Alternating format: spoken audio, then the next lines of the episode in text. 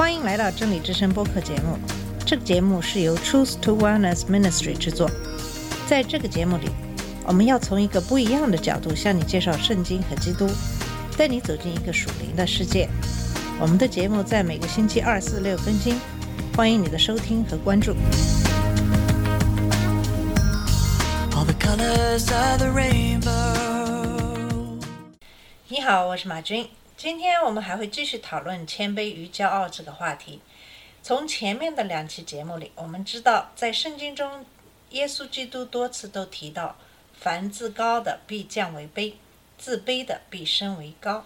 我们知道为什么神希望我们谦卑，因为只有谦卑的心，我们才可以在我们的心灵里有地方，让基督耶稣在我们的生命中掌权。只有谦卑的心，才可以达到基督耶稣对我们的很多的要求，比如爱心、温柔、怜悯、饥渴慕义等等。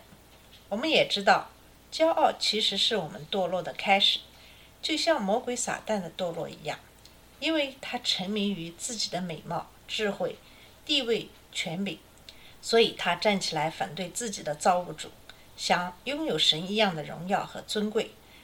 在圣经中还有很多的故事是跟谦卑有关的。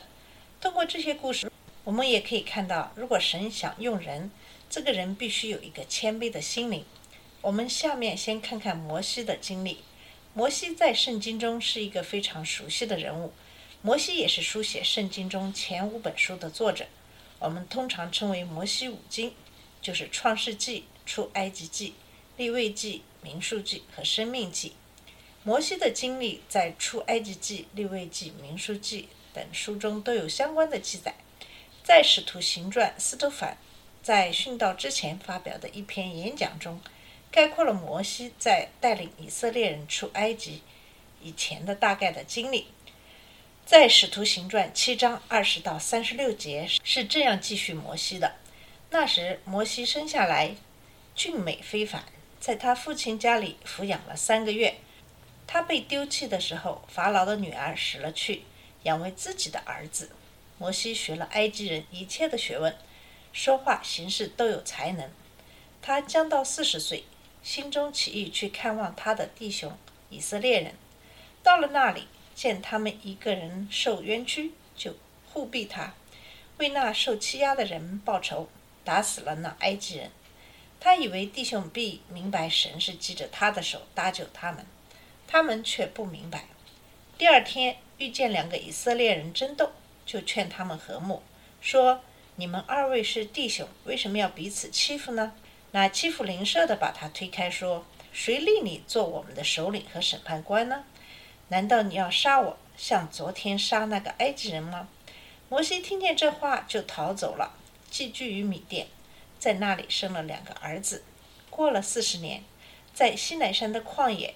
有一位天使从荆棘火焰中向摩西显现，摩西见了那一像，更觉稀奇。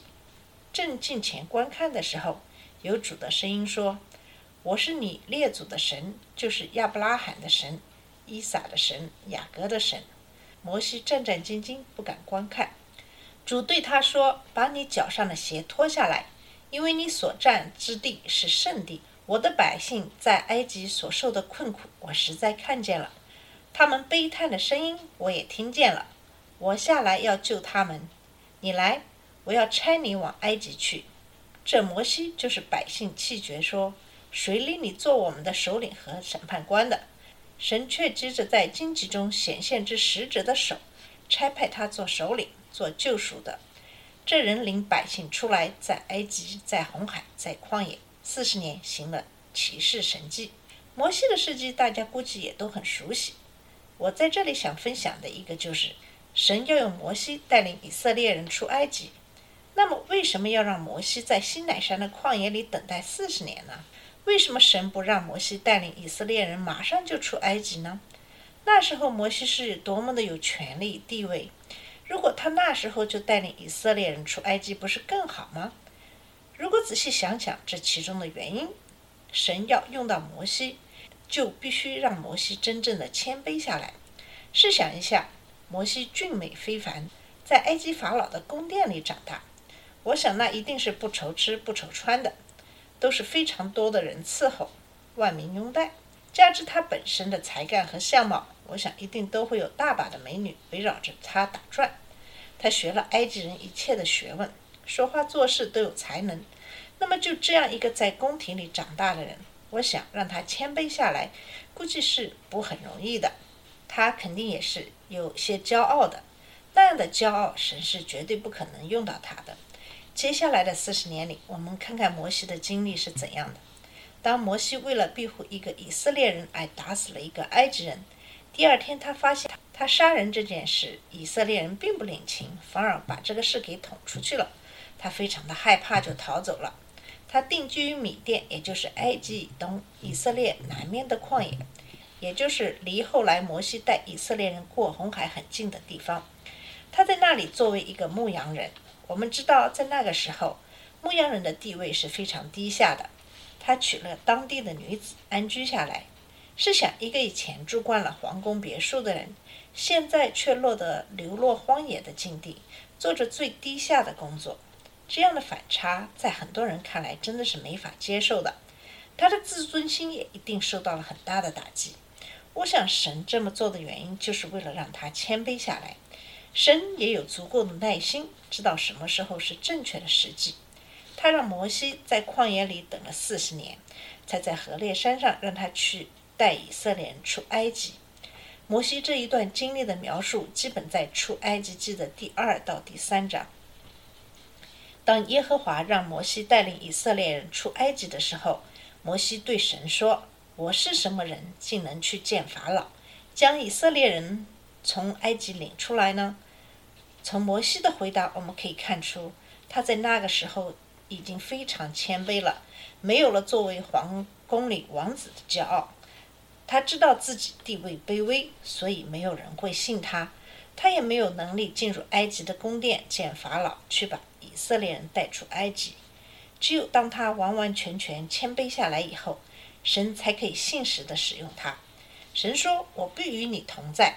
你将百姓从埃及领出来之后，你们必在这山上侍奉我。”这就是我打发你去的证据。真正的靠神的一句话：“我必与你同在。”这样，摩西就去埃及带领以色列人出埃及。这真的需要很大的信心。在民数记十二章第三节也讲到了摩西的谦卑。摩西为人极其谦卑，胜过世上的众人。想想一下，摩西是神委以重任的人，带领着以色列人出了埃及。可是他仍然比世上众人都谦和，他没有丝毫的骄傲。看我多能干，把你们所有人都带出以色列。同时，他也没有因为是神的代理人而骄傲。可是作为人，我们知道，如果我们处在那个位置，一定都会有这样的想法。首先是希望把所有的功劳都归于自己，显示自己多有能耐，从埃及解救所有的以色列人。同时，作为一个最高主宰的代理人，我们也会因为这个而骄傲，显示自己跟那么有权势的人可以说上话、挂上钩。这些其实都是我们今生的骄傲。可是摩西却完完全全没有这样的想法，仍然保持谦和的态度，胜过众人。这其实就是耶和华想要看到的。这也就是为什么耶和华可以用摩西的原因。在圣经中，还有一个基督耶稣给门徒洗脚的故事。这个故事也是为什么很多教会现在也会有这样的洗脚的仪式，就是让教会里的弟兄姐妹之间互相洗脚。这个故事是在约翰福音十三章开始的经文。逾越节前，耶稣知道他离开这世界回到父那里去的时候到了。他一直爱世界上那属自己的人，并且爱他们到底。晚餐的时候，魔鬼已经把出卖耶稣的念头放在了加略人西门的儿子犹大的心里。耶稣知道父把一切交在自己手里，并且知道自己是从神那里来，又要回到神那里去。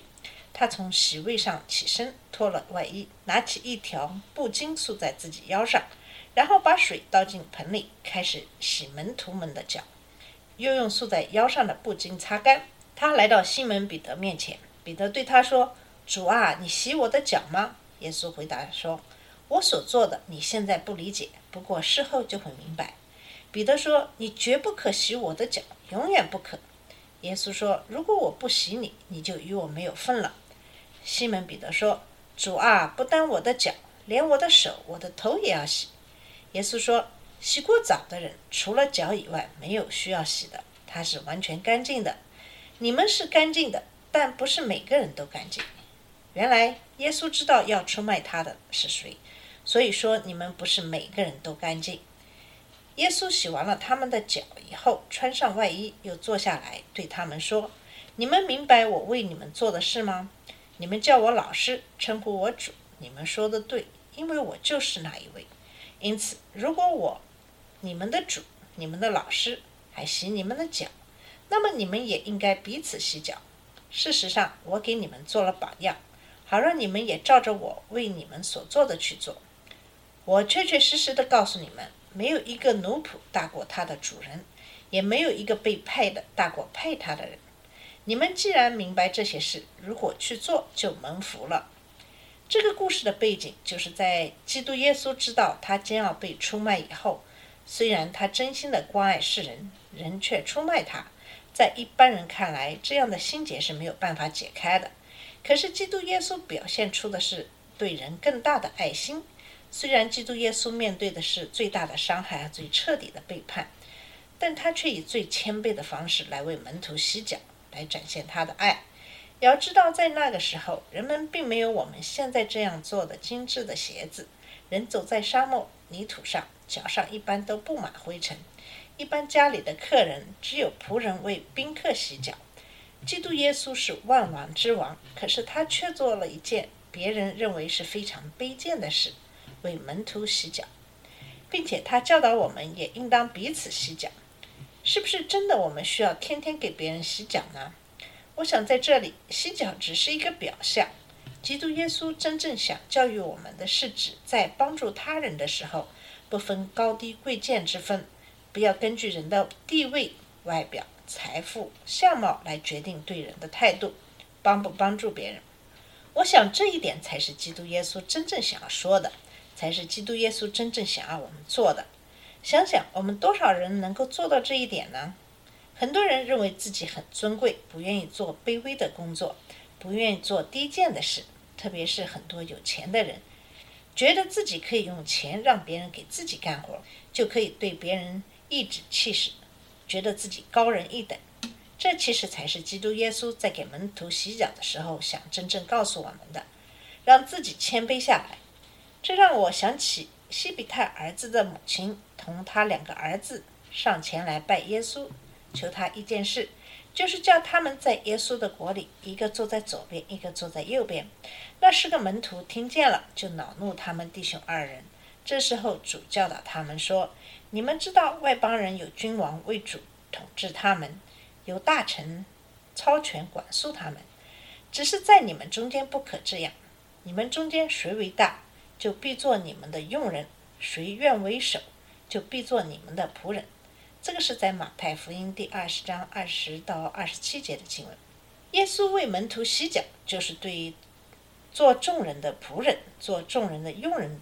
所做的最美好、最完整的诠释，验证了主自己所说的：“正如人子来，不是要受人的服侍，乃是要服侍人，并且要舍命，做多人的赎价。”这个是马太福音二十章二十八节的经文。